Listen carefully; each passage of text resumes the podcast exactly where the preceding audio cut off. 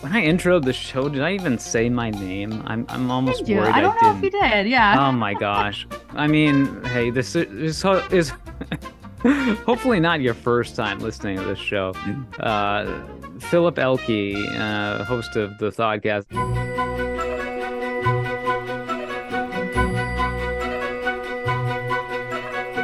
Hey, welcome to the ThawedCast conversations about animation. This is uh, a bit of a know, different type of show, but I don't know, kind of appropriate to some of the origins and theming of the ThawedCast uh, with our uh, name and logo, etc. Um, this podcast was sort of originally conceived as like a, a tribute to a, a certain movie we're going to be talking about today. And joining me to do just that, it's uh, Lara Akal. How are you today, Lara? Hello. It's good to be here. Good to talk about some Frozen. I'm very excited. Wait, what? It's been 10 years. It's Uh, unbelievable. yeah, so I don't know. It's is kind of an emergency mini episode where we, uh, or I realized that it's uh, nearly 10 years since the movie Frozen came out. Um, wow, how time flies. I guess I was officially reminded upon seeing a post from Kristen Bell on Instagram, uh, flashing back to the premiere, I guess the uh, official uh, Los Angeles premiere at the El Capitan the- Theater. Um, in uh, it was right around this time, like uh, the, maybe the 20th, 21st of November. I can't remember the, the precise date that they held it, but um, and then it was released to wide audiences um, officially November 27th, I believe, of 2013. Uh, so yeah, what, what you, and you probably know way more, Lara, frankly, about some of these trivial details. Um, I don't know. Did do you keep up with any of that social media? Yeah, I've been seeing some of the um retrospective posts from, you know, the core Frozen team. Um, as well as, I mean, news about Frozen Futures, where we got like a three and a four on the way. Like that's been kind of crazy to to think about as well. Um, so yeah, I think it was like, yeah, they had the El Capitan premiere. I want to say it was like the 19th or something like that. And then um, and I remember they had the face characters were unveiled like around that time as well. I, they may have been at the premiere at the El Capitan, but they were like doing meet and greets. Um, and I mean, it's crazy what everything has become now. Now there's Arendelle in Hong Kong Disneyland just opened, like the world of Frozen. It's yeah, like it's it's so wild to think about. Just like how much has happened with the franchise in the past like 10 years. Like I'm still like wrapping my head around it. It's it's a lot. Yeah. Yeah, entire lands, you know, of course, attractions. And I mean, if they're developing, okay, yeah, the Hollywood California premiere was November 19th, listed here. Uh, man, the, I guess it had an earlier debut at the New York International Children's Film Festival, November 10th. Uh, anyways, um, the, um, what, what were we just mentioning? Uh, the sequels back Yeah. to back potentially. I mean, hey, uh, who doesn't love a uh two movies kind of packaged together sort of uh, production cycle? um, It seems to be pretty popular in Hollywood right now. Just the just long filming and then doing a, a part one or part two or something, or or just like two films that are meant to kind of go together, but then one one year and one another year. So we'll see if that Yeah. that continues on. Yeah. it's I don't know, it, it often doesn't work out as well as you know it, it should on paper because usually it you know it, you maybe save a little bit of time um I know the the Lord of the Rings films were fairly successful. They were at least able to all release one year apart but I know those were massive endeavors involving tons of reshoots and it, it really you know I don't know there there are only certain things like that were filmed um, from like say the third movie. You know, they, they were kind of scheduling things um, for all three films uh, to be f- shot basically um, kind of all throughout a single production schedule but a lot of that stuff for the later films ha- had to end up like being reshot i think in in pickups and uh, yeah it was all i don't know and then w- with the uh this latest um spider-man animated film trilogy so far it's it's scheduled to be um the spider-verse films like the uh the latest one was basically it ended in a cliffhanger. It was kind of wild. Mm. Um, have you seen that, Lara? I've been so so behind. I know yeah. that's one I really need to watch just because I I'm so impressed whenever I see the animation come up. Like I'll see the trailer or something. I'm like, this is such a cool way to tell this story, and I just yeah, I'm just really intrigued by it. So yeah, I definitely need to check it out. Yeah, Spider-Man Across the Spider-Verse. Um, you know, was supposed to lead right into Spider-Man Beyond the Spider-Verse next year, but um they've had some production hmm. difficulties, mm. I know. And yeah. uh, there's a lot of crunch just to get this Across the Spider-Verse movie out on time. And so uh the it might be a delay of at least a year before we mm. see the immediate follow-up. Um, so you know something like that for a, a, Frozen three and four, you know, could be possible. You know, it, it might not be yes as smooth sailing as you would hope, but uh, it is Frozen where you know the the first two films easily um, you know were oh, put over the billion dollar mark by a rabid fan base. Uh, Disney fans, Frozen fans, musical lovers, animation enthusiasts. Um, so yeah, I mean they they'll do whatever it takes to get that sweet cash. Uh, and uh, an empire now so it's like yeah. what what now what next yeah i'm always what are they gonna do with, yeah yeah like, what is on the other avenues can frozen go down like there's yeah i i mean i'm all for it. i i would love to see you know a fully fledged you know fictional universe played Ooh. out i don't know Ooh, like a disney plus series kind of a thing where they no. like really yeah into the yeah get, get into the lore a little bit more yeah they they can't keep the animation quality yeah. consistent on a Disney Plus series level. I mean, especially if they want it to be epic and mm-hmm. you know region spanning, globe trotting. All uh, I mean, I would love to see like and explore the whole kind of northern Europe. You know, kind of a, a fantastical version of uh, mid 19th century Northern Europe. Um, I don't really know to what extent it has been fleshed out already. I know some.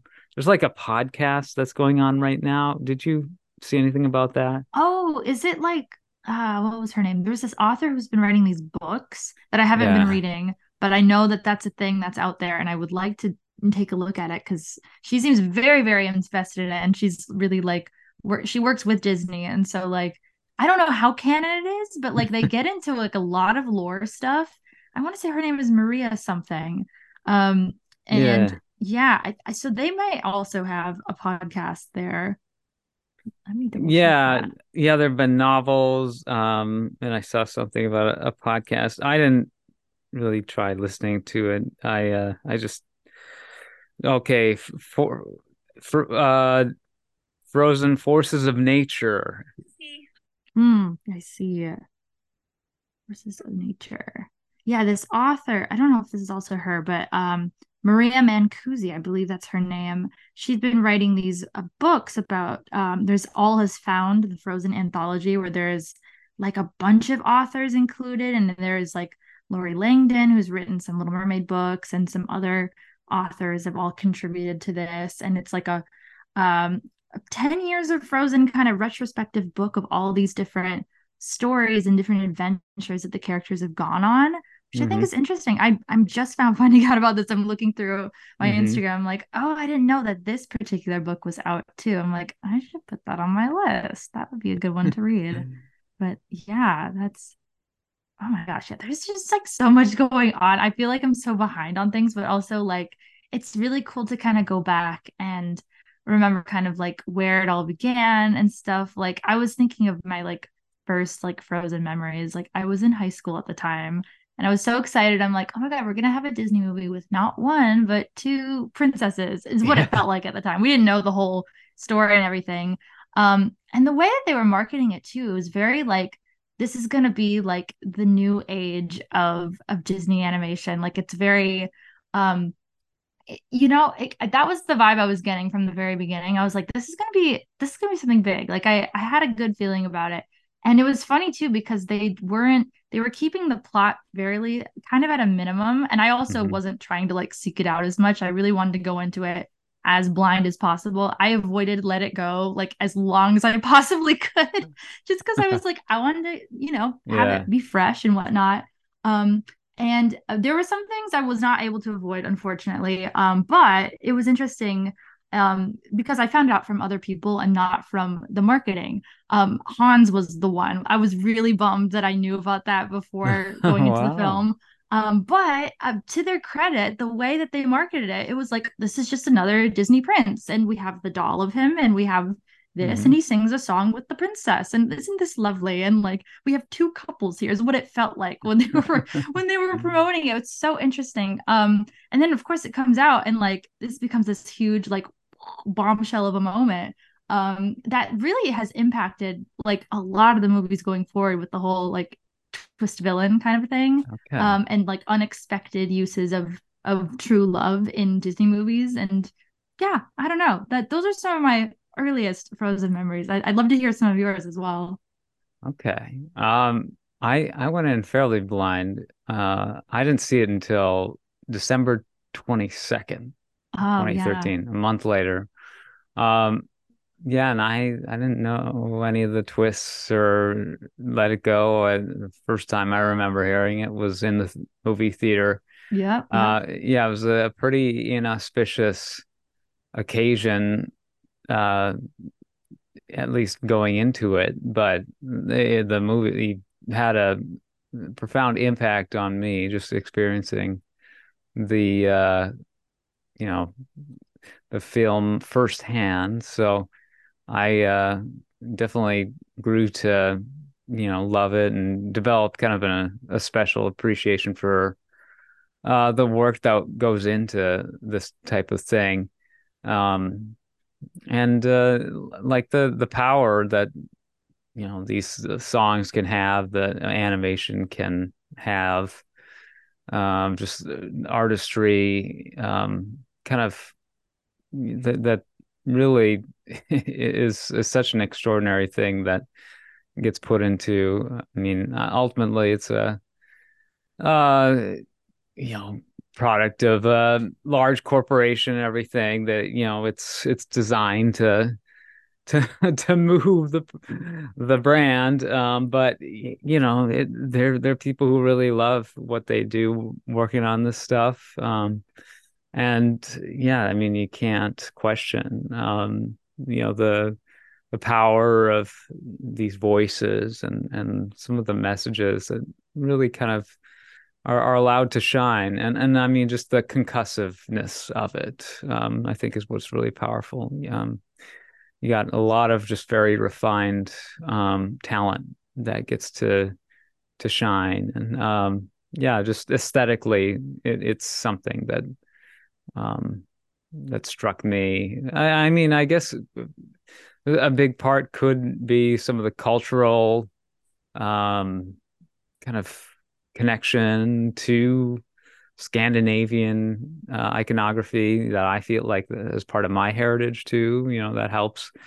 Um, so yes, it's, pretty. Uh, I don't know. I, I was just uh, impressed with how um, totally um, agnostic I went into it, and yet it was able to kind of um, really, I don't know, uh, really have uh, sig significant impact, um, despite my having no anticipation really whatsoever. Um, and and that was as someone who like was still in fairly invested in animation and like Pixar especially, and and I really liked Wreck It Ralph, which had come mm-hmm. out the year before. So like, I, I had high hopes for the the films coming out of Disney Animation at the time, but nothing I saw from the trailers for Frozen, you know, made me think that this was going to be anything, you know, I I would have appreciated, especially.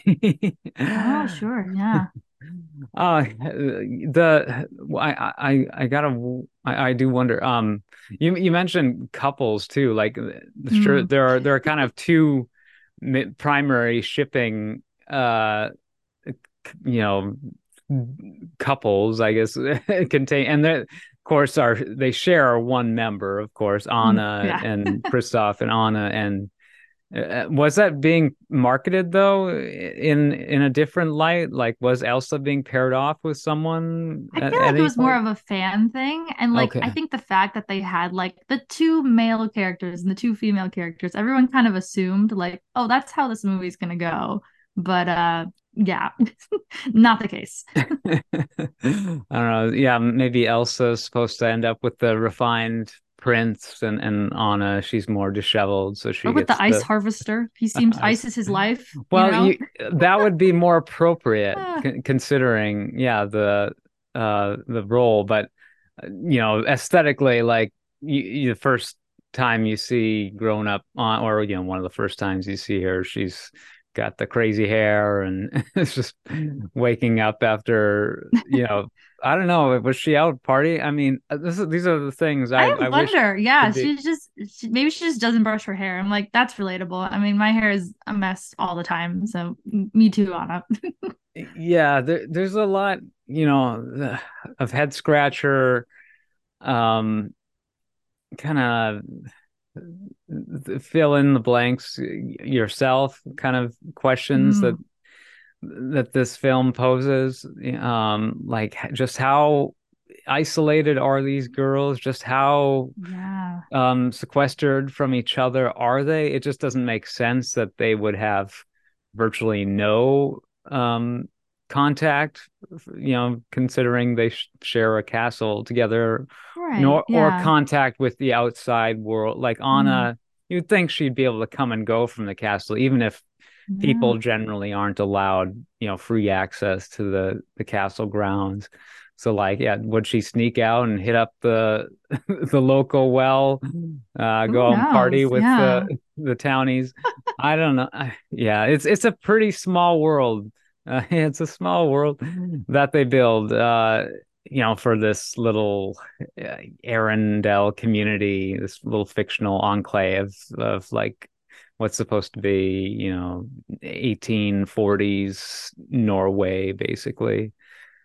Um, but I don't know. I, I, I, the fact that you can just let your imagination run wild is part of what appeals to me with this. And like, I'd like to think there's like a whole Game of Thrones style um, I don't know world that's mm. playing out in the background that you could tap into if you wanted to um, all the different players at the time um, on the on the world or the international intercontinental you know Sweden Norway perhaps yeah. these Southern presumably Isles. is there an eastern western isles like how does that work out yeah yeah yeah you could have some of the fictional countries, uh, you know, intertwined with the uh, actual real historical uh, yeah. ones that are referenced. You know, there's the cookie, the, the, the giant was a pastry baked oh, in the oh, shape yeah. of Norway in, in that Christmas special. So like there is some actual his, historical accuracy that goes into the uh, the world. Um, but yeah, plenty of uh, creative license as well that you know you can mix and match. I don't know. Does that does that any of that stuff kind of I don't know, does it factor into your fandom? You know, the expand. You you you've said you probably haven't been too into uh, the expanded stuff, which I haven't either. I mean, it's it's obviously targeted towards adolescent girls primarily, so it'd be right. I was like kind of just growing out of that when that kind of started to to take off. Um, but it's all very interesting. I mean, especially as somebody who portrays these characters to some level, you know, like it's look it's fun to look at different sources and like see how people interpret these characters in other ways and be like, oh, is that what they would say? Or is this what might have happened during this stretch of time that went, you know, you never know. So it's it's it's cool to kind of hear about that. Um, but yeah, I I yeah, it, it's it's fun thinking about these characters in other contexts and stuff too. And um and one thing, I mean, that is always very striking about the story in general to me that always sticks with me is I mean, I'm an older sister. I'm one of just me and my younger sister. I am a sucker for sister stories. This and Lilo and Stitch are like oh. some of my favorites for that. And it's funny, like my sister and I have kind of a kind of a strange relationship. Like we're very close, mm. but also not. Like it's so hard to explain. But this is a film that for the two of us has brought us like together a lot closer. And um, like we have certain traditions based on Frozen. Like um, I, I did a project for school where we had to it was for ap psychology where we had to like surprise somebody with the unexpected um, happiness sort of a project and i was like concocting a little statue of olaf in my room after we had seen the movie and i like didn't tell my sister i was doing this and then i just presented it to her one day and she still has it in her room which is very sweet and then we went to see like what was it five four years later or so went to see the next one frozen 2 and I, yeah, I surprised her with a little bruni, which she also has made out of clay. And we went to see that um, on the premiere day. And it's just, yeah, it's just a sweet little sister tradition and like a movie that has brought us closer together and is just, I, I love seeing that kind of relationship play out on the screens and that kind of the character development with the two sisters and how they grow to understand each other a little bit more and grow to hear each other out a little bit more. And you know it's not perfect but they work through it and um and they kind of realize more about their past and whatnot and it's just i don't know it's it it hits me i i love that aspect of it a lot so yeah mm-hmm. i yeah i think part of the appeal is some of the the sparseness of this and how you can really project onto the, their situation uh, like I have a, a younger brother. Uh, he's been on the ThawedCast, mm, uh, yeah. and uh, started off mostly talking to my brother about various topics. And um, yeah, I mean, I I you know could be pretty icy toward him too. I mean. Mm. Some some people just uh, don't have very active I don't know intimate relationships i guess with their family members um and sometimes you just let the time uh get away from you and just not engage not interact i mean you you'd be surprised i guess how little sometimes people um really spend time with each other uh despite being you know technically part of the same family um, or in pr- close proximity. And like I felt the same way. Kind of, I I've always just been fairly emotionally distant from from the people around me, just because I I don't know, I've never fancied myself as a particularly emotionally expressive or sociable. You know, I've always been extremely introverted, I guess, uh, throughout my life. So like yeah, it, it was um, kind of cool to see uh, a story played out and a very simple but effective story where you know some somebody you know was able to kind of reflect on you know, her own um distance uh d- despite you know a uh you know physical proximity uh, of closeness essentially you know but a closeness that was ultimately you know un uh, untapped um and yeah just the, like the relief that comes from being able to um you know to just uh, come come to terms with um you know accepting the people around you accepting yourself and just trusting really taking a, a leap of faith if you will.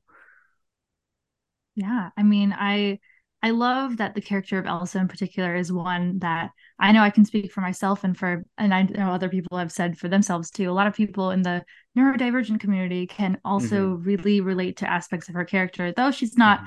outwardly expressed to be one. It's just kind of the coding of the character is one where people identify with many aspects of her isolation, maybe her social anxiety, just kind of things that she ex- exhibits that you didn't really see in a main character, particularly like a main like Disney character. And, and so like yeah it just was really mm. cool to see something like that embraced and i know elsa's character went through a lot of journeys and development like she was going to be more kind of on the villain anti-hero side and was yeah. very kind of more extroverted quite honestly from what i saw in the initial um and was really just kind of owning everything like it was very, very interesting. yeah vibe, yeah. more outward um but but i do like the direction that they took her in and that and especially that she can be a character that a lot of people can relate to like um i know when i do events and i meet little kids um dressed as elsa and they're really quiet and whatnot like it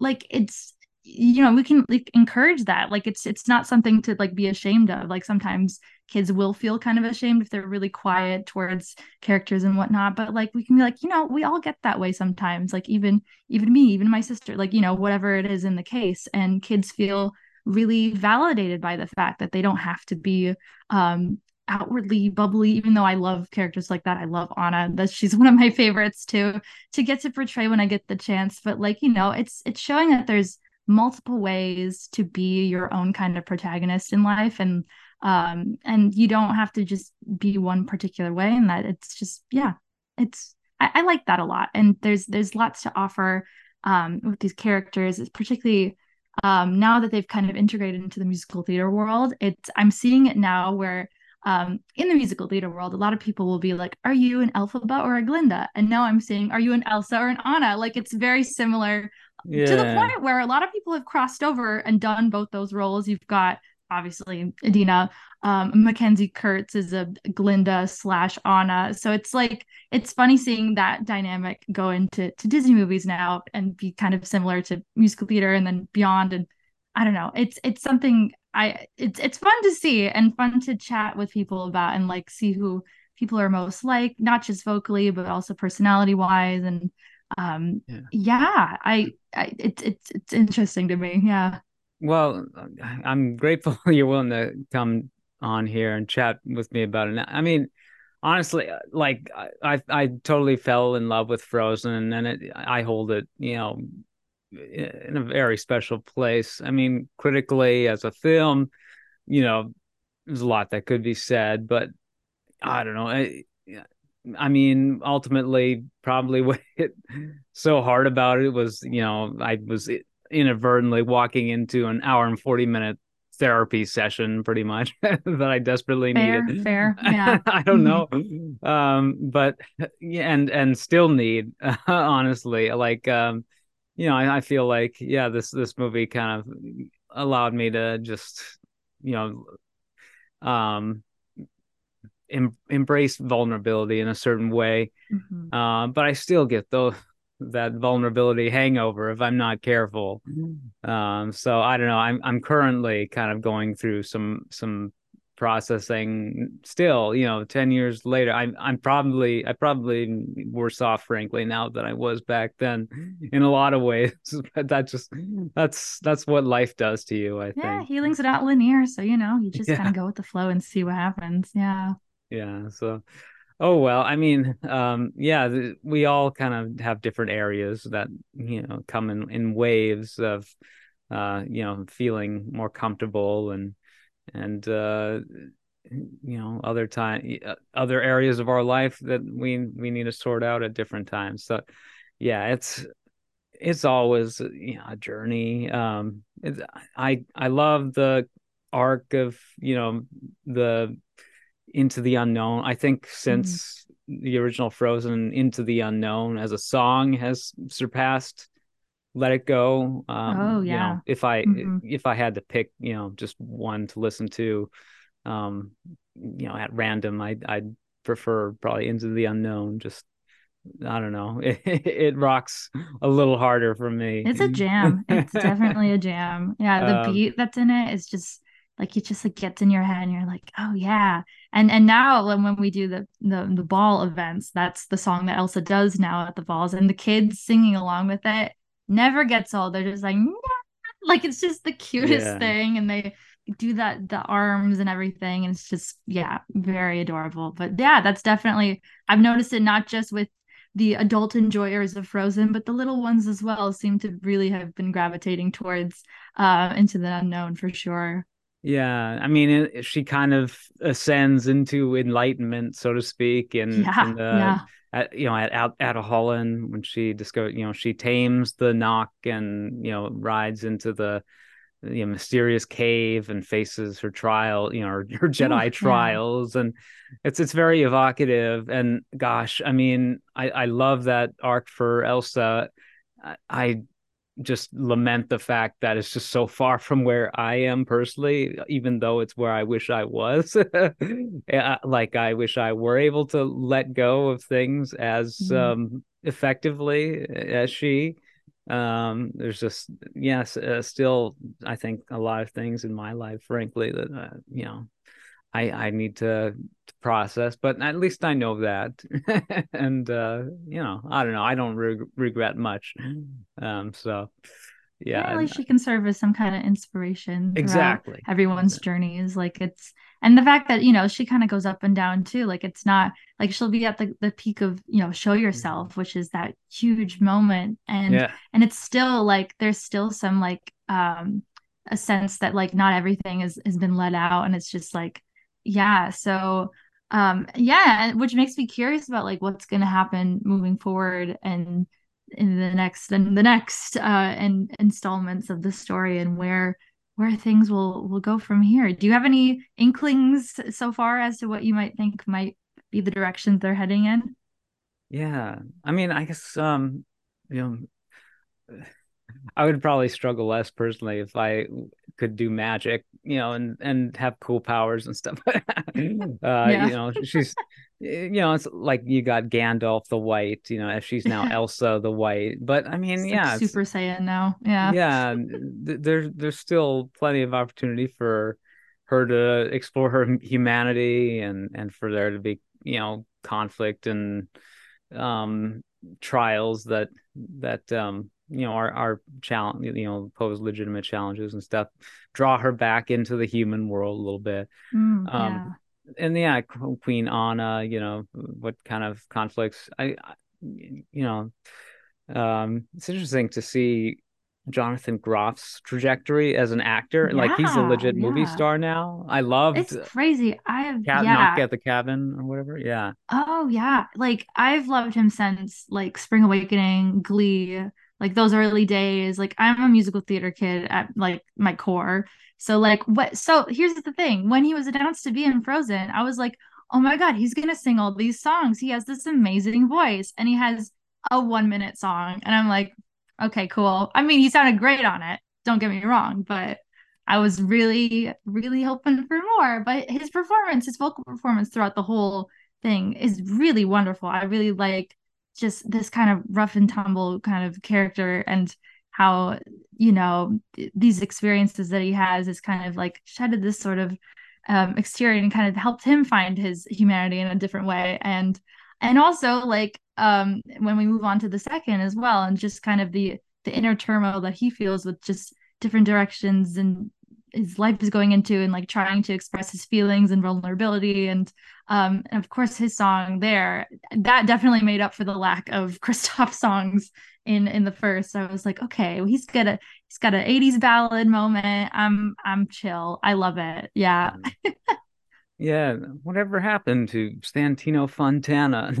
Yeah, I'm sure I'm yeah, probably U of M grad represent. I know. I I wonder if they'd I mean, Hans has not been like off yet in the story. So there's a chance that that, you know, he could dust himself off, pick himself up from, you know, his little ego trip that he took on and, you know, get his brothers in line and like stage a rebellion on Arendelle. Who knows what might happen? Yeah, I don't know. I I don't necessarily want to see him, you know, become this raging villain in a Oh, it'd be it'd be a lot. I don't know if I'd be totally here for it, but yeah. And we'll have to see how this new villain sits of Mm. the um Chris um Hemsworth. No, um what's the other? Chris Pine? Oh, Chris Pine, um yeah, and Wish. character in Wish. Yeah. Um and yeah, we ne might not necessarily want to just, you know, parrot that for hmm a future Frozen film or something, but Maybe uh redeem Hans, I I'm all for that, possible. honestly. Yeah, You know, just like have him be kind of an ally uh, of yeah. Arendelle. He would Uh really have to do a lot to to get back in the good graces of of the queens. Like I, ugh, yeah, yeah, I I like that dynamic though of like hmm nobody really trusts him, but like you know the audience is kind of clued into that he just he doesn't have any alter he's like over it. Uh yeah. Right. but just like like still I'm just I'm here for the vibes. Yeah. yeah.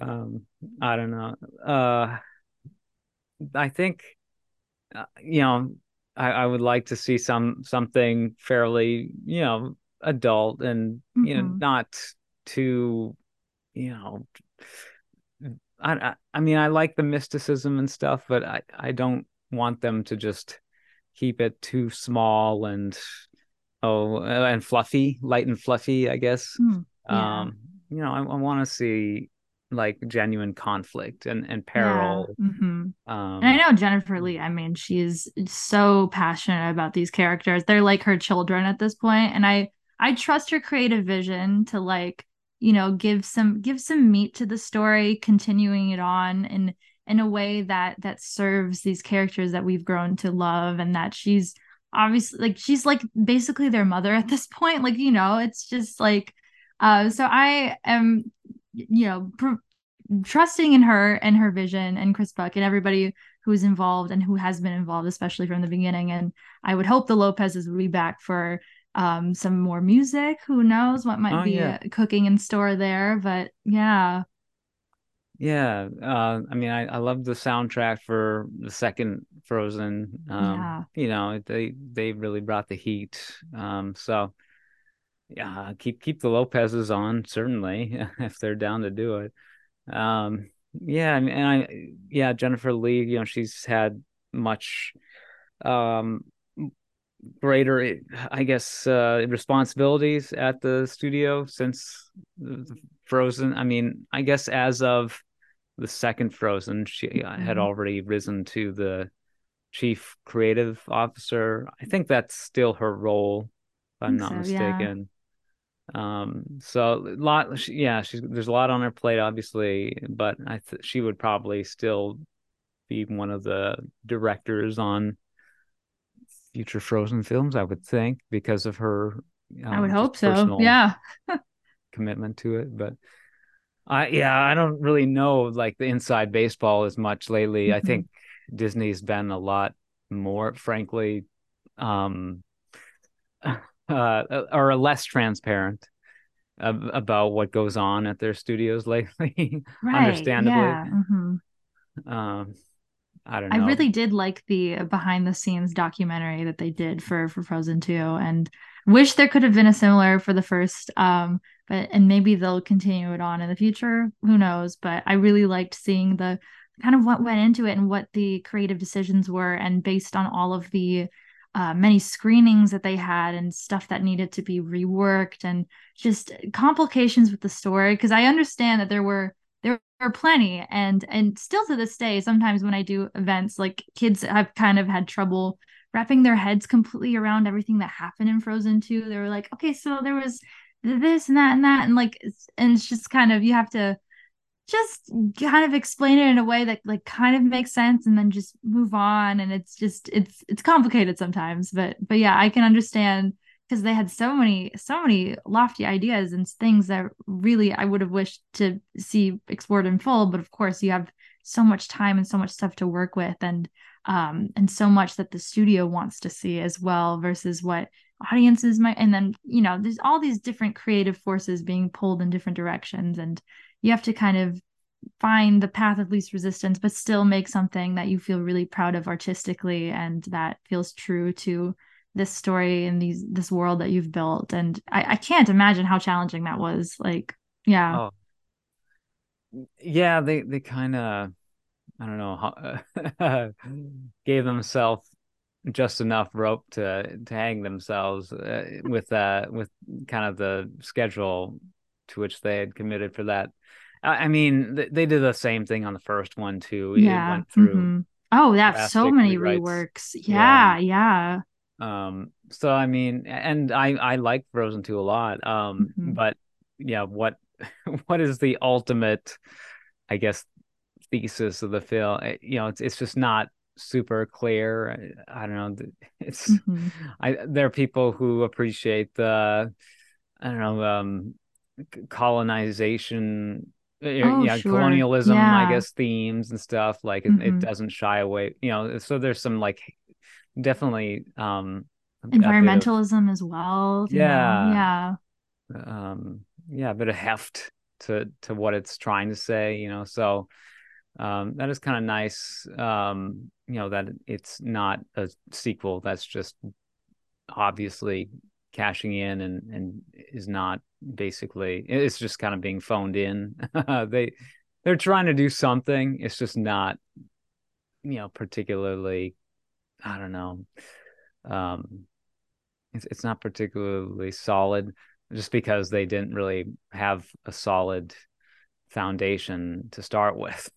right. Yeah, and I feel like that's the thing with the the first one is so timeless because it is like a story that like kids have been able to grasp so easily and also you know there is that like beauty in its simplicity but also there is a lot going on that is new and exciting and different for for a story like this. And um, and you know they did have a pretty solid foundation to to work off of um, even though it diverted quite a bit from it with the like going way way back with the original Hans Christian Andersen Snow Queen like um, it was it's very very loosely based but um, I can see how they took a story with those elements and made something where it's like this is a re not even a reinterpretation, just kind of a reimagining of a world in which a snow queen is a is, is a major player, and like and there's aspects that come from the original story with like um, there's characters named Kai and Gerda, like the two oh, yeah. kids in the story, and then uh, Anna is basically Kai in the story,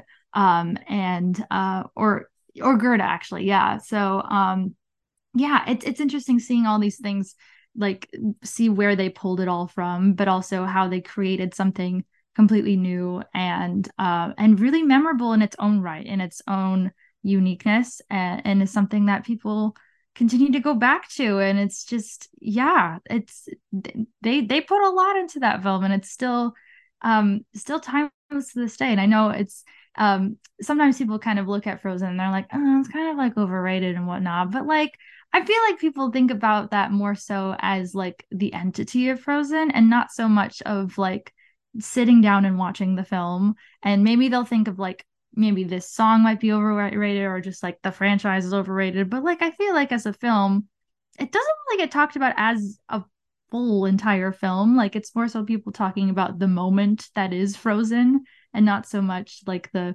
the beats that happen yeah. throughout as as often i feel but that might be just me but yeah oh yeah there's kind of a weird thing that happens with certain uh, cultural phenomena i think mm-hmm. when, when certain movies transcend into that um f- phenomenal uh category i and it almost reminds me like at the oscars you know they they've considered having an award for like you know best um popular movie oh, you know i remember that i remember like, that yeah just having the best picture and they actually i think used to do something like that yeah. way back in the mm-hmm. day um but uh, like my my thought is why not you know, maybe have an honorary award for like the best kind of breakout, you know, cultural phenomenon. Yeah, I best guess. cultural moment of the year or something most Yeah. memorable. Yeah.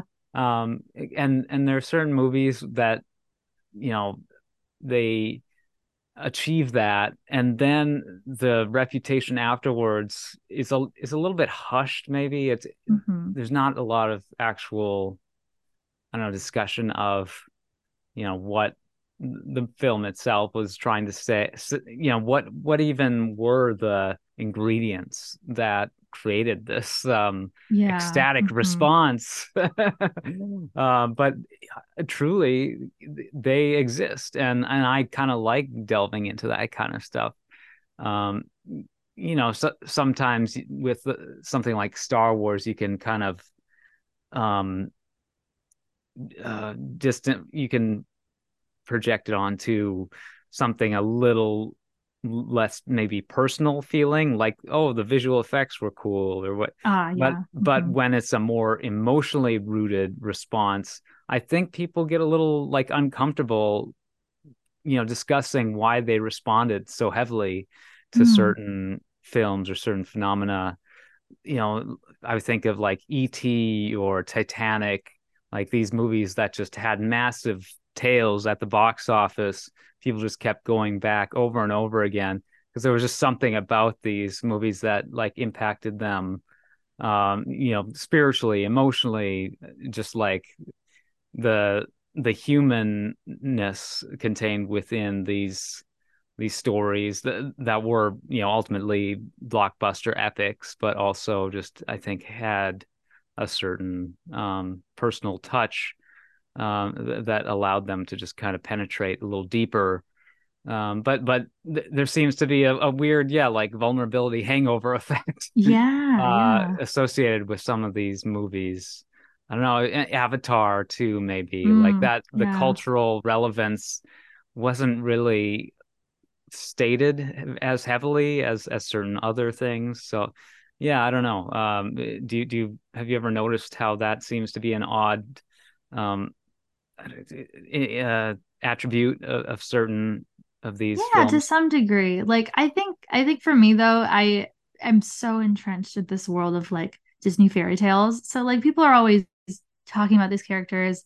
I'm so I'm I live in that world, but like outside of that world, yeah, I feel like it's not as often like dwell delved into. Um, but but yeah, it it is a thing of like um it, it does help to have like characters that people really can like see themselves in and that kind of gets people talking a little bit more. I remember like around the time frozen became big like buzzfeed was really big and everybody did those quizzes of like what disney princess are you most like? Like the anna elsa quizzes or whatnot. And so people started to kind of find like as it was more acceptable to talk about identifying with a character than it may have been before. And i think that element of like that kind of started to bring people's um vulnerability up a little bit more or just like it was just more acceptable to like to even like animation. Like honestly like there was a time where it was just like people weren't really talking about it and it was like weird if you were the person talking about Disney animation movies and you were not a child. Like like I felt yeah. that definitely for a time. And like you know after um after like maybe like in the mid 2010s like yeah around the time frozen came out it became more of like a thing that people legitimately were like on the internet could like freely talk about and was like and then there was just so many other things going on in the animation world outside of disney where um there's again like it just became more it, people felt more freedom to be able to talk about it i feel like so yeah yeah I I felt that way. I have very much. I mean, it could just be my personal experience. Uh, you know, have uh, seeing things like Frozen and feeling like it was more okay. You know, less taboo to kind of Mhm. um to enjoy certain things or to talk about certain topics. You know, yeah, like it's just it's kind of been fun how you know animation has been become cool for adults again. You Yeah, know. yeah. And let's keep that energy up, please, because it's amazing. We love animation. we're we're kind of unfortunately, I I would say maybe in the thick of sort of a resurgence of, of cynicism towards mm. a lot of cultural um i don't know the, these sort of um mo- monolithic cultural uh, tent tent poles um you know hollywood's kind of been um releasing flop after flop. It's right. you know, there's people are very quick yeah. to just like they see a trailer and then they're gonna tear it down before a film comes out. I know I've been seeing that a lot with Wish. Like I just want to like it. I don't know anything about it, but so far all I've seen is people being like, her character is very much like Anna's. Like, why did they just like copy that quirky, like adorkable? And I'm like, but like have you seen the movie? Like, I haven't seen the movie. I don't know if that's the case that I don't know. Like, it's just, I think we live now, like, so it's good that everybody is talking about animation, but also the double edged sword of it all is that y- you just see a lot of the negativity come up first nowadays. And it's just kind of, that's kind of the annoying aspect to deal with where you're just like, dang, I just want to have a nuanced conversation and hear just like, I don't know, not hear the negativity first. Like, yeah, we can disagree on stuff, that's totally fine. But also, like, I don't know, give things a chance. Like, well, uh, yeah, it, it was like we were eating well for a while, and then yeah. there was an inevitable uh, drop off. Just as I mean, I, I'm sure a lot of these companies like they go through cycles of yeah, you know, people getting burnt out ultimately because it is so labor intensive to generate these um, these films, these projects, and I, you know, the you can't keep it up just I think as a matter of um, principle because you just have to constantly innovate and there is no one formula.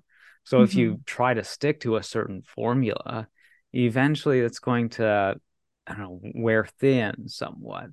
I mean, I th- I thought they had mostly cracked it with some of the principles governing like the the Pixar studio during its run of, of oh, yeah. peak success. Mm-hmm. Like the I don't know, yeah.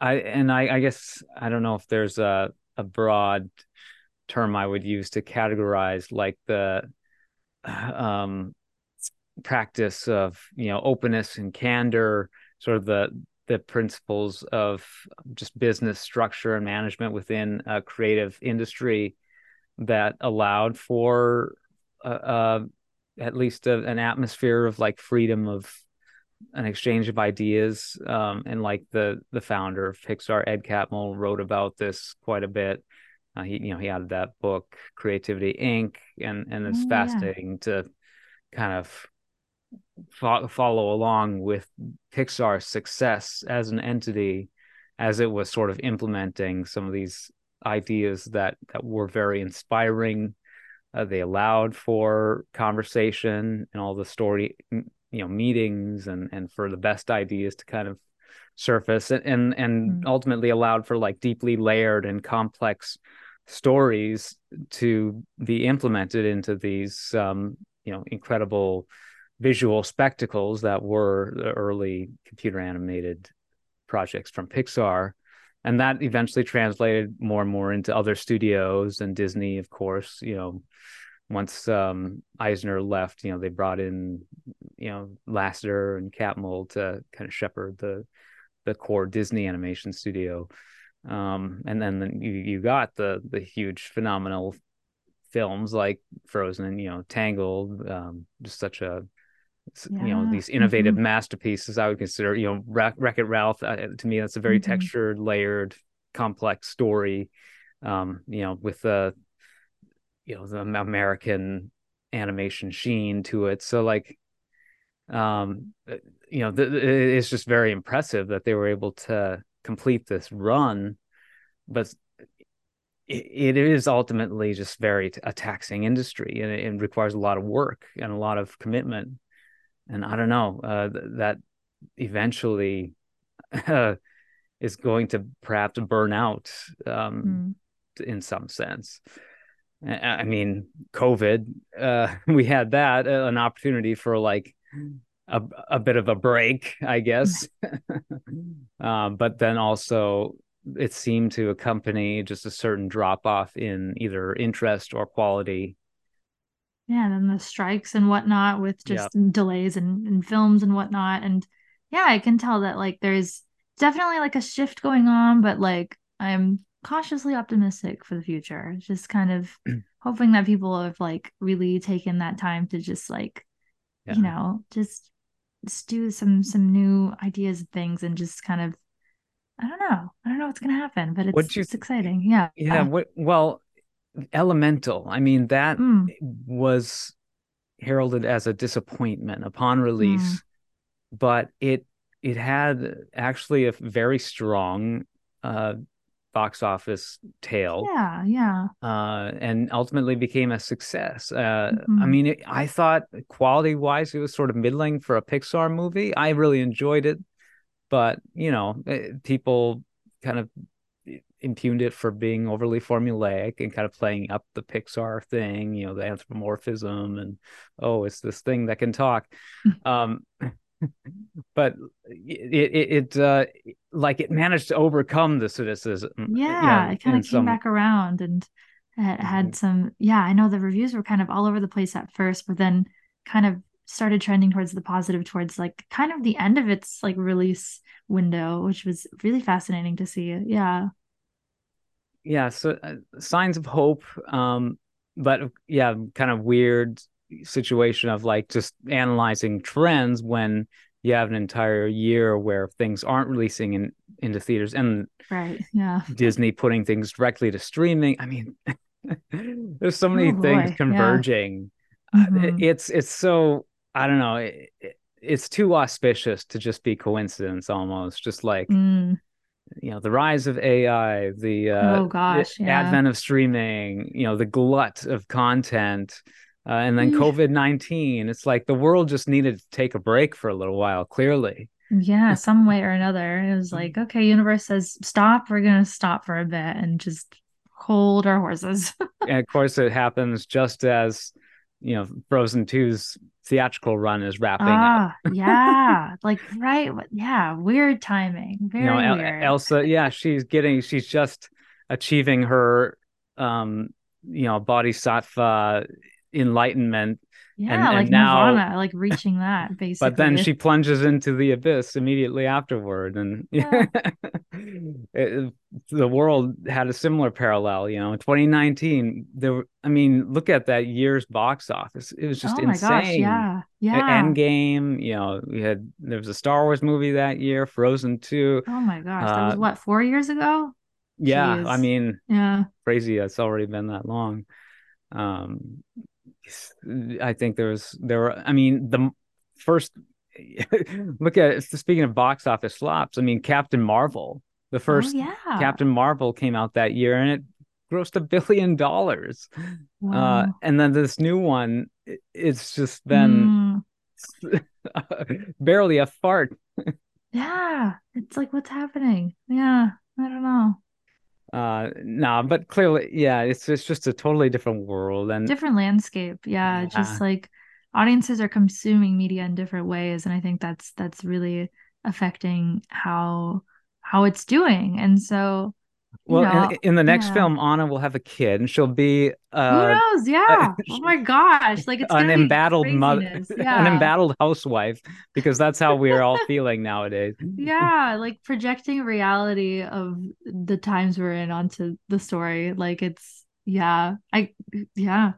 I wonder if they would do another short in between things, like because because they used to do that a lot, and like have like the Anna Kristoff wedding as like a little short, or if it would be in the film, or maybe not even in the film. It's just like this happened, but I don't know. I I thought about that too recently. I'm like, oh yeah, that that will be addressed at some point or another. But yeah, yeah, they, you know, you can definitely tell the the level of enthusiasm towards, I, I guess, within the studio themselves, uh, because yeah, I mean, they they pumped out uh short very quickly after you know the, the initial success of Frozen. Yeah. Um, and there's just been kind of uh what the the Frozen um what was it?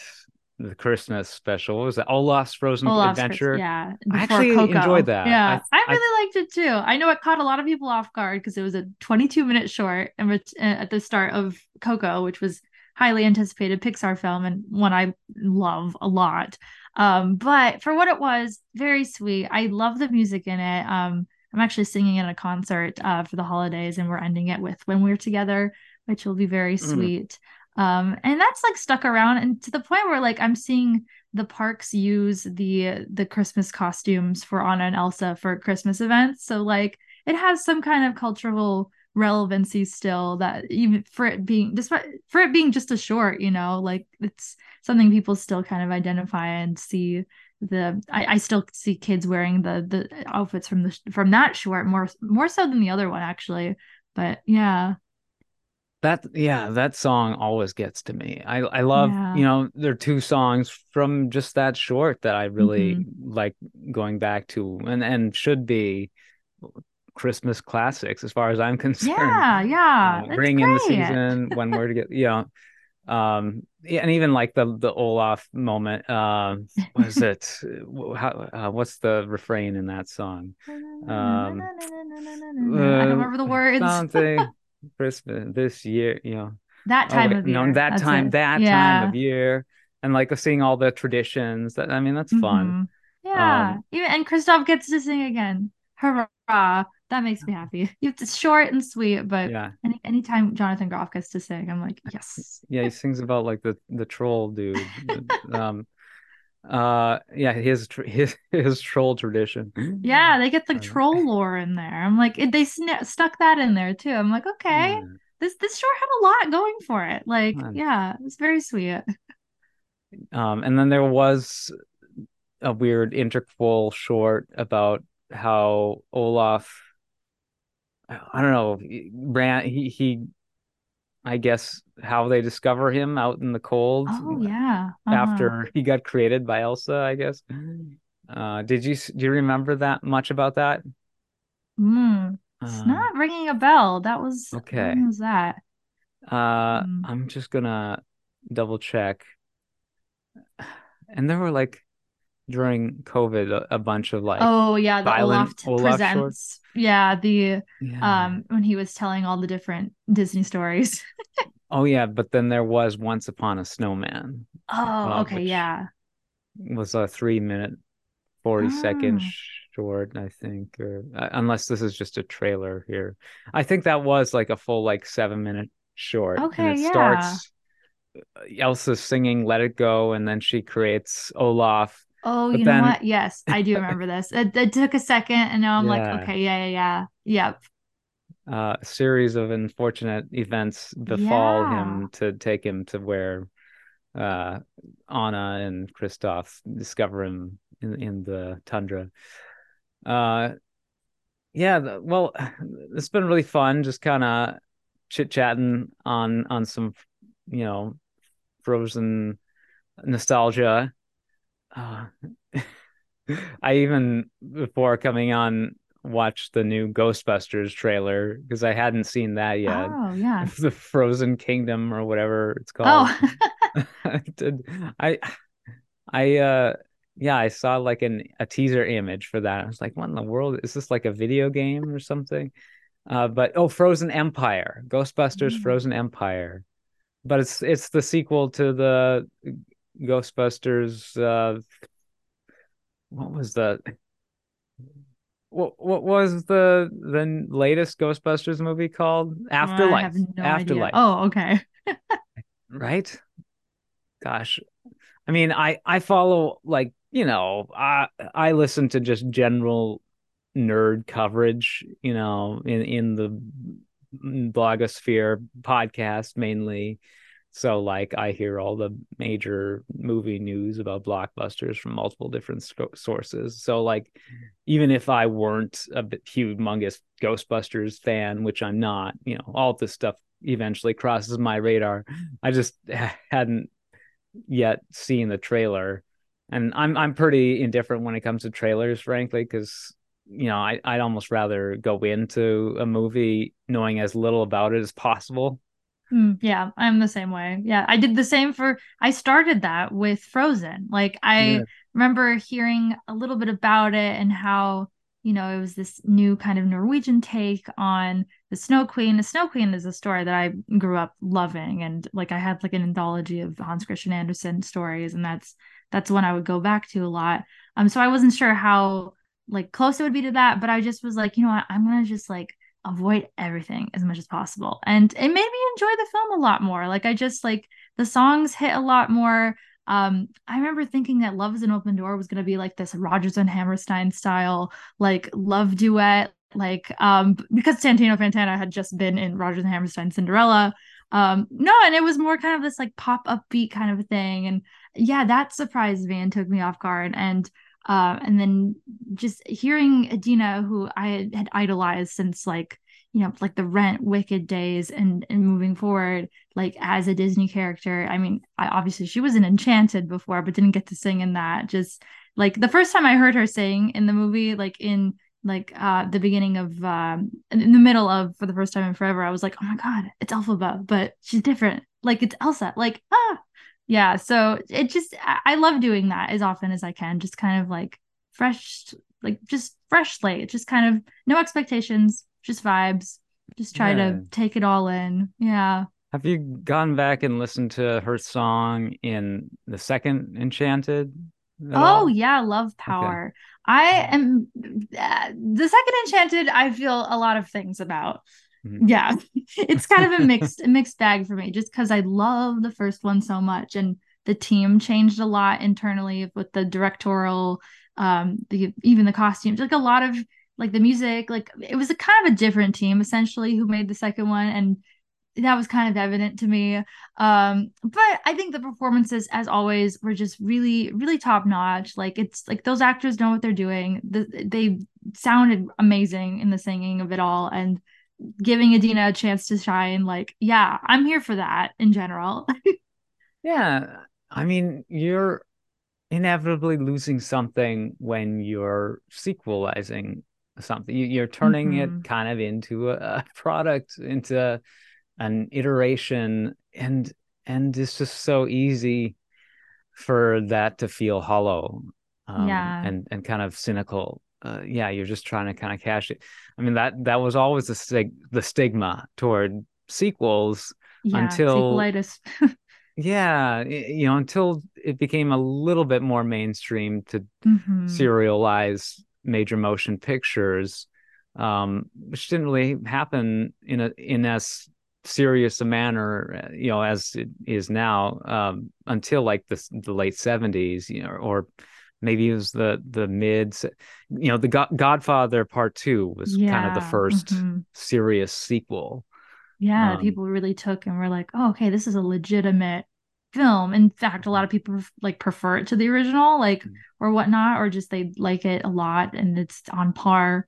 But yeah, Yeah. And then you had like The Empire Strikes Back, of course, and yeah, yeah. you know, The Wrath mhm. of Khan. Uh, Yeah, a lot of uh, these like really powerful sequels that leave an impact with people, and people don't view them as sequels, but like a continuation of the story proper. Yeah. And it's like this is where the action happens, or this is where this is where things really get going, or Yeah. whatnot. And yeah, you had like the Bond films, but that Mm. was that was kind of like you know uh, an episodic TV show, but with the scale of an Uh-huh. action, you know, blockbuster Hollywood film. You know, so there, there are always ex exceptions that prove the rule, but yeah, in general, it's just you know you can't. It's inherently not going to be original if it's a Mhm. sequel, and and that comes with certain baggage of is you know is this going to even feel like it's worth my time if uh if you know these artists are kind of hogtied because they uh they have to kind of recapture the magic of something that came before. Um you know it's, it's just it's such a kind of a, a limitation. Uh but you know huge in, in, incredible creativity can result from limitations. Yeah, yeah.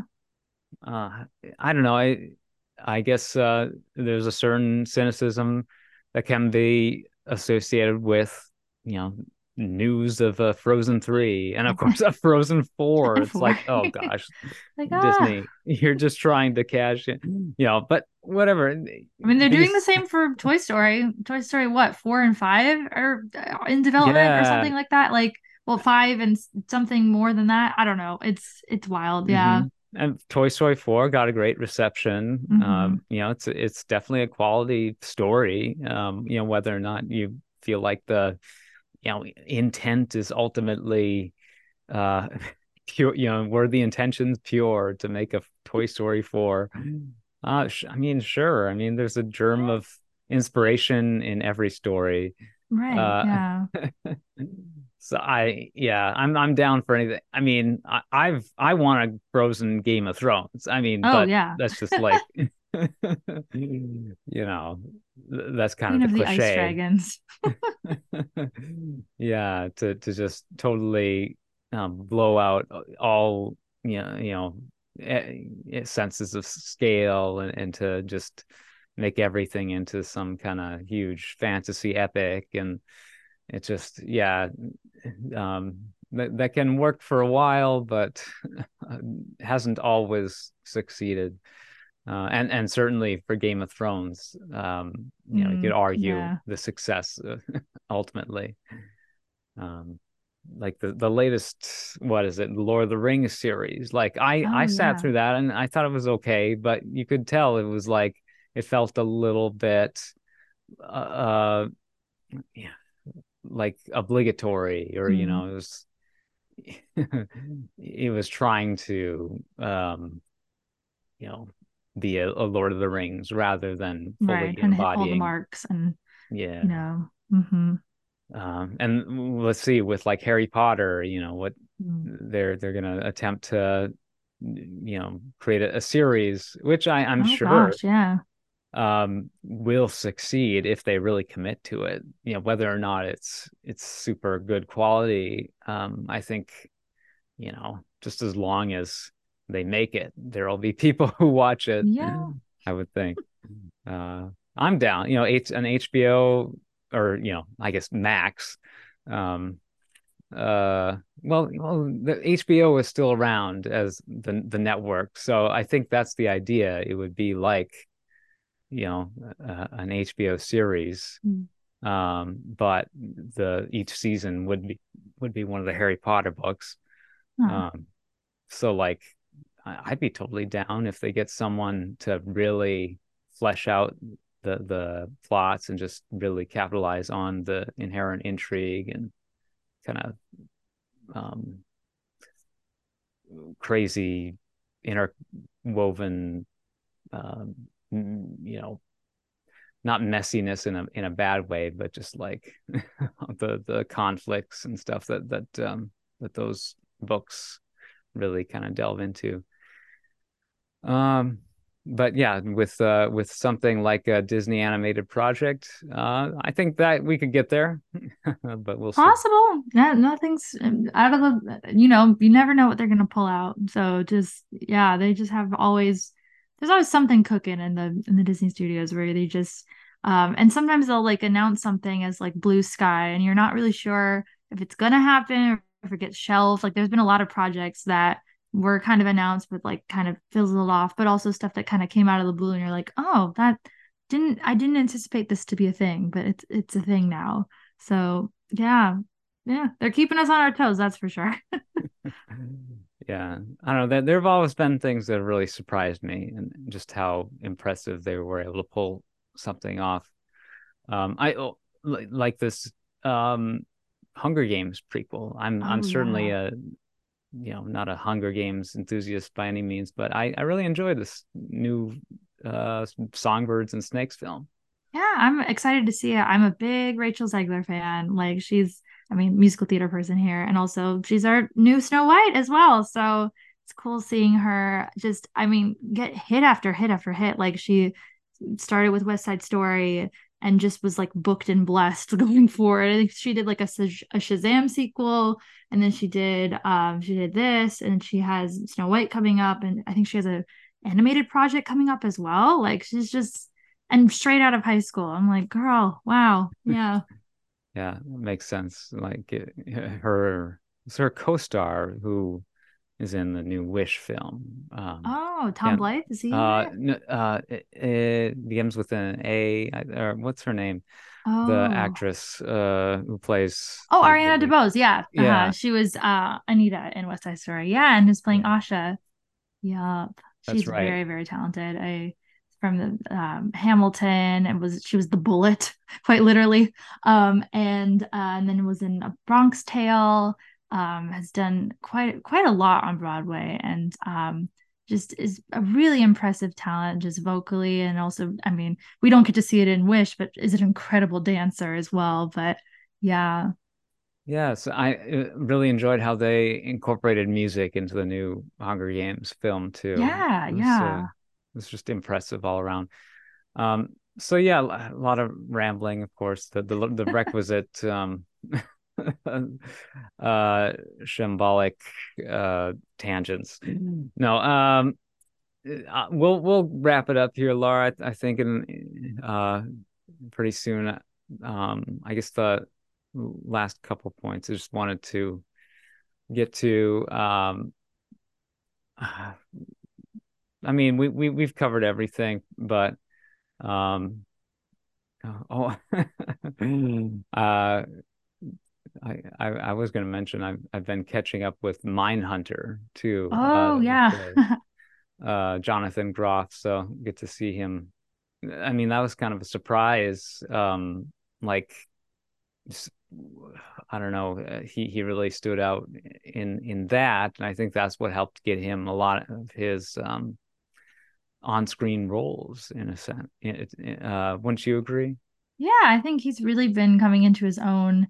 Um, yeah, just been expanding kind of the types of roles that he's been doing, and just like his his has reached a a wider audience than before. It's, he's not just like a niche theater boy now. Like he's like the mainstream knows about Jonathan Groff, and like I mean, obviously Hamilton as well as like that was a big big moment for him too. But um, yeah, it's just been it's it's just been cool seeing what he's up to. I'm like always always here for some Jonathan Groff.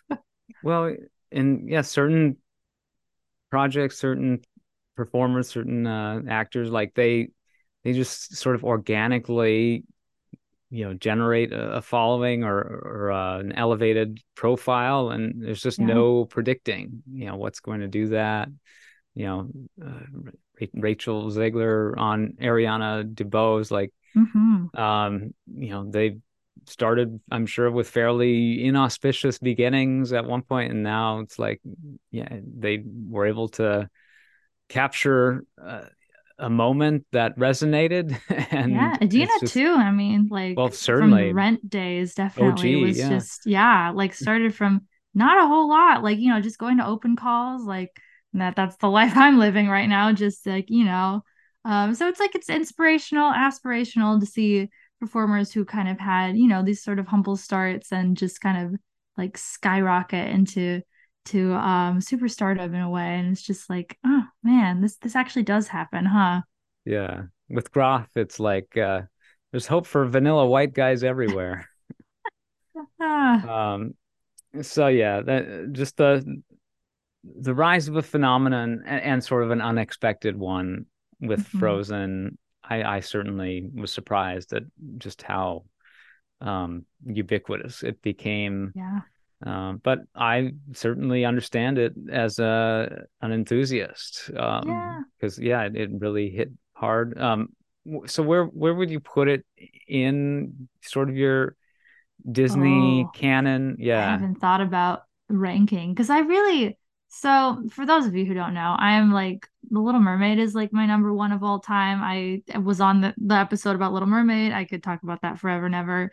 But beyond that, I haven't really ranked a lot of my my Disney tops. Like it's like I would put it's probably in my top five, definitely. I don't know where though. Like I because I have like Beauty and the Beast up there, Enchanted's up there um and a few other ones that I I they kind of float in and out of my top 10 but like Frozen is definitely like in my top 5 that's for sure. Just don't know where the placement is and I think it switches on given occasions but um it's one that I mean as soon as I saw it I just really resonated a lot with it and just um like just the different characters, of course, the music, um, having, I mean, I, I say this a lot as a performer of both Elsa and Anna. Like, I mean, Elsa, Anna's kind of the protagonist, but also kind of gets drowned out with a lot of the Elsa stuff. But, and I loved for her to get more love. I know sometimes when I do events, everyone's kind of going to Elsa, and we love Elsa. Don't get me wrong. I am a huge, like,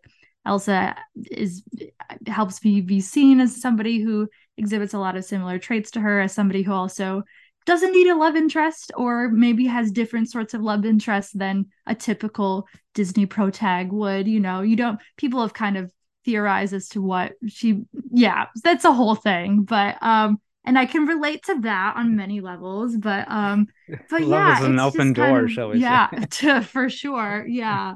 It's definitely something that um it's yeah it just really really stuck with me as just like a a, a new kind of uh a new kind of disney princess or disney princess archetype that has been built from these two characters and their relationship and the the sister relationship for sure. And then going forward seeing how new characters have been kind of uh, inspired by them or have taken a similar um, taken a direction that has taken off from them in a way um that's been really really neat to see and just yeah and then the whole point that i always go back to with um with the disney princesses in general or just like the yeah disney protag the girls in particular but how it isn't just like there isn't just one right way to be your own disney princess like there's so many or queen as it is in their case now like there's just so many you're you're valid if you're if your personality is one way or another or if you exhibit certain traits that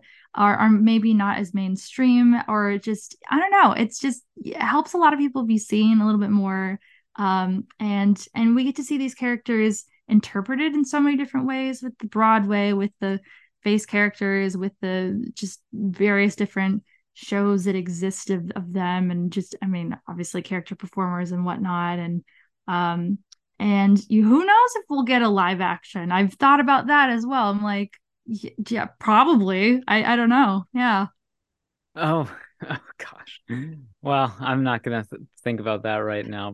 I, I, it's interesting to see a certain perhaps heel turn potentially oh from uh, you know a historically heroic character. I, I wouldn't, you know, maybe Anna would be interesting as like a someone who sort of goes, you know, ape on a rival kingdom, you know, who's oh antagonizing hey yeah Arendelle. You know, maybe Weselton. You know, he he's sort of an irredeemable kind of punching yeah bag. So he, I I wouldn't mind seeing him come back in some way Mhm. as like as a true like literal mustache twirling villain. Uh, that would be kind of fun, yeah honestly. Uh, and maybe Hans could come back uh, to assist Arendelle. You know, um, he could Mhm. maybe be a double agent. You know, earning Weselton's trust, but reporting back to Arendelle. disney we have ideas for you I I'm full listen I in I love the idea of like you know Elsa being able to create like a lightsaber sword out of ice or something. yeah just really step into her power some more yeah But like with stories lately, you know, uh, Coriolanus Snow, you oh know, yeah. he hmm he is the main protagonist of this new Hunger Games film, but of course we know how he turns out. And yeah. uh, hmm Captain Marvel in the latest Mar we know that she went off and kind of wreaked havoc on the Kree uh, oh yeah. homeworld. hmm Uh, so it's like, yeah, some of these characters can be really complicated, and and that could be really interesting. yeah yeah. And Yeah, it also it also makes me think of like if we'll see because there's so many reimaginings, reinterpretations of Frozen, like maybe down the road, you know, now that we've had a new Little Mermaid, maybe there'll be a new like kind of Frozen where it's just like, yeah, just like with the, the, the people and like if there's new music being added, if they'll add stuff from Broadway, like it's something I've thought about definitely, just kind of bringing into the the live, yeah. I want, I definitely don't want them to depart too heavily from like the the theme and uh, hmm you know consistency, you know, the tone, I guess, of of the what has come before. Like I still want it all to fit within the world that was established with the hmm 2013 Frozen film.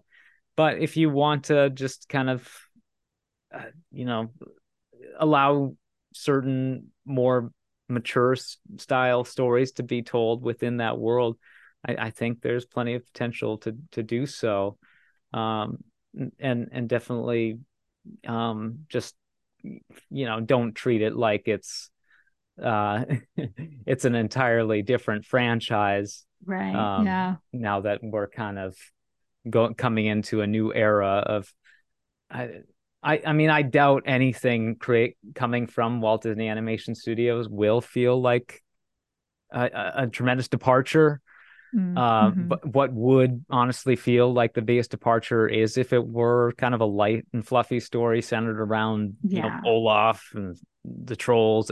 I guess one thing that would really, you know, put put an, a nail in things um, in a good way is like uh you know reindeer they only live like maybe oh, 10 no. years or I didn't think about that. Oh they, no. You know, they don't live that horribly long oh, as oh, in terms of lifespan. Yeah. So like in the next I mean, movie Sven's yeah. just dead, you know, or he's oh, old and he... dealing with even more grief. Yeah. Like, my goodness. Well, yeah. well, oh my gosh, how old is because because uh Sven or is yeah, is there when Olaf's he's just a, a little kid. he's really little when Kristoff is little and so, then they kind of grow up together. I would guess they're both around like 18ish. Well, yeah.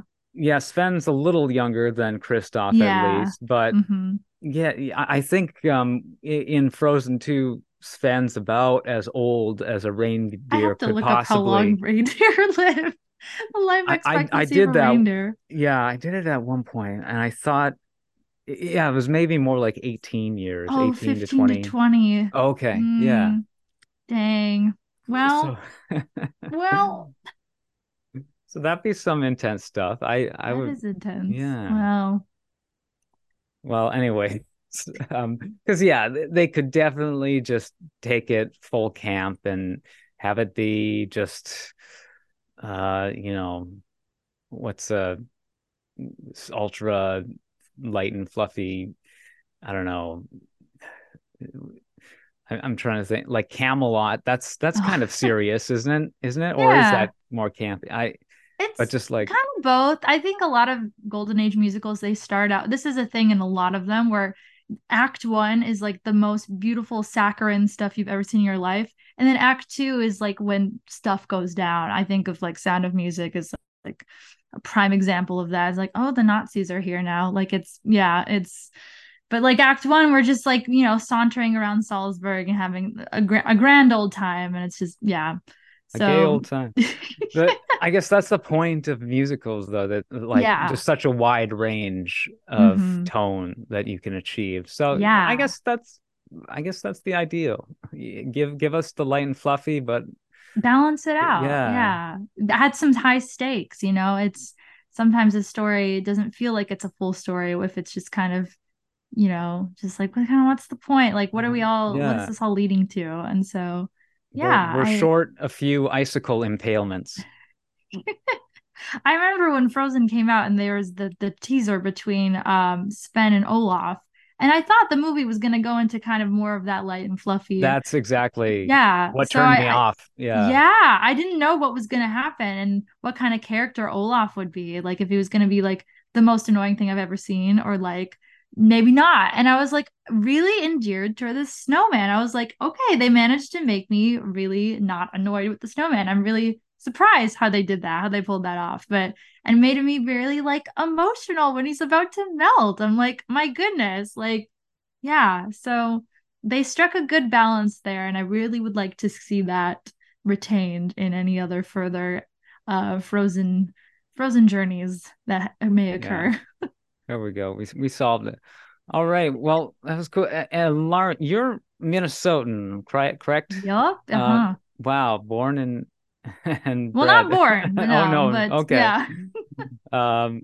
Yeah. Same here. Like we're so we're both recording in, in Minnesota, so that uh that's a bit of symmetry with the uh Frozen connection too. So uh, nice and frozen up here. Yeah, we, we not yet though. Elsa has not really made a huge debut. There was some snow on Halloween, but other than that, it's been pretty pretty dry. Like not as much not as much frozen fractals going on over here. All around. Um, well, I think uh, anything else you'd like to add before we sign off? Um, not that I can think of. Um, happy 10 years to Frozen, and yeah. we'll see where the rest of uh, the rest of the next 10 years and going forward will lead us in these journeys with this world and these characters. And yeah, I'm looking forward to it. I've loved where it has everything that's been going on in the past 10 years. It's been it's been a really lovely journey so far. Yeah. Very much into the unknown, if you will. And um yeah, Frozen 3, I'm sure we'll be here before we know it. I mean, yeah. I guess the the I guess most um definitive thing about hearing news of Frozen 4 is that it means we'll at least for sure probably beginning a Frozen 3. So I yeah. guess uh, a, a silver lining there because uh, I, I I'm I'm all for returning to Arendelle um, sooner oh. rather than later. Uh, I mean, of course, I could do so physically if I. Yeah, uh... if you go to Hong Kong, hey, yeah, that's exactly. on my that's on my bucket list, and like, please take me there. It's been some cool stuff coming out of there with the they have a troll uh that's like a puppet that's meeting guests, and they have just so many characters. Uh, um, they have Oaken. He's he's hoo hooing everywhere. Just you know, uh, we love it. Fun. Um, any social media uh plug? Yeah, I am at Lara Akal on uh, Instagram and TikTok, and occasionally you'll see some some Frozen related content on both. So um, check it out if you like princesses and Disney and animation and theater mm. and whatnot. Um, you you are a character performer in various contexts. So what um I guess you've been both Anna and Elsa multiple times. I'm sure. Mm-hmm. What was the most recent? Uh, most recent was probably I was Queen Anna actually uh, nice. for a Halloween party recently. That was the first time in that costume, um, and first time kind of revisiting her character post Frozen 2, which has been some fun. Yeah, yeah, very fun. Um, uh, yeah, and and you you did a oh yeah like a performance of when we're together. Um, That's coming so... up, yeah, in December, okay. and right. and I've been auditioning for Disney all the while. Um, they've called me back for Elsa actually a couple times for um to be a lookalike vocalist, uh, as well as a couple other characters, but that's kind of been as close as I've gotten in the process. But we'll see what we'll see what the new year brings, I guess. But yeah, fingers crossed. Um, yeah, thank you, Lara This has been just yeah, truly. Uh, uh, Thanksgiving blessing um, to be able to chat about Frozen uh, and uh, for for you having the patience to to ThawedCast uh, for as long as we've been on here. So thank you, uh, thank you, and um, you can find the ThawedCast at thawedcast.com at ThawedCast on uh, Instagram and and what I like to call uh, Twitter X uh, just because it's sort of um, uh, parallels. I mean, the other, you know, Elon Musk endeavor, SpaceX. You think oh, yeah. to, you know, Put the X in the wrong, yeah, capitalize on the motif or something. You know, Twitter X. They're hmm. at least uh, you get the best of both worlds, which is kind of a, a dumpster fire, regardless. Um, know, uh, I don't know. It's it's just it's a tool. Like it's uh, microblogging. You you can post you. Yeah. links and thoughts and you know tweet. It's like n- tweeting will never go away. That's like yeah. I'll always be saying that. That's yeah. what I. It's in the lexicon for yeah, and it's gonna stay there for a while. I I assume. well, there's that new platform called Bluesky, and I guess oh yeah, a post they refer to there as a a skeet, which oh. I really like. it's kind of fun. A skeet. Like like your skeet shooting or something. Oh dang. you know, a clay pigeon. Um but anyways, um oh, yeah, at ThawedCast and find you know social media, but you can find me at Philip Ehlke. Uh I don't know. You can find the spelling for that, I guess, in the show notes if you really desire. Um, yeah, frozen fractals all around. um, well, and of course, we always sign off with a, a frozen reference here, but um, yeah. Uh, well, thanks, Lara. Um, I guess I'll I'll see you hopefully sometime soon. Talk more animation on the on the ThawedCast conversations about animation or block, but you know, well, anything with a high production value nowadays has an element of animation, or There it could just be the yeah. yeah the the animating force that motivates us Oh, to uh, yeah. A to more tell stories. metaphorical interpretation of it. Yeah. It's it's really just whatever the heck I want to talk about. Sure. Uh, or you, anything you guys recommend on the chat. yeah. I So- thanks for having me. I, I'm definitely looking forward for more more fun talks on all all, all of those sorts of things. Yeah. Uh, yeah, I'm sure we'll have an episode coming soon on Wish. Yeah, that's. Mm. I mean, the the new Trolls movie is Oh, maybe yeah. an interesting. Different kind of troll. Uh, oh, yeah, like a an, an interesting artifact just because of like the NSYNC of it all. But Uh yeah. Forgot about that. Uh, Uh, we'll see. And in the meantime, uh, have a magical day. Uh, have a wonderful week. Warm hugs.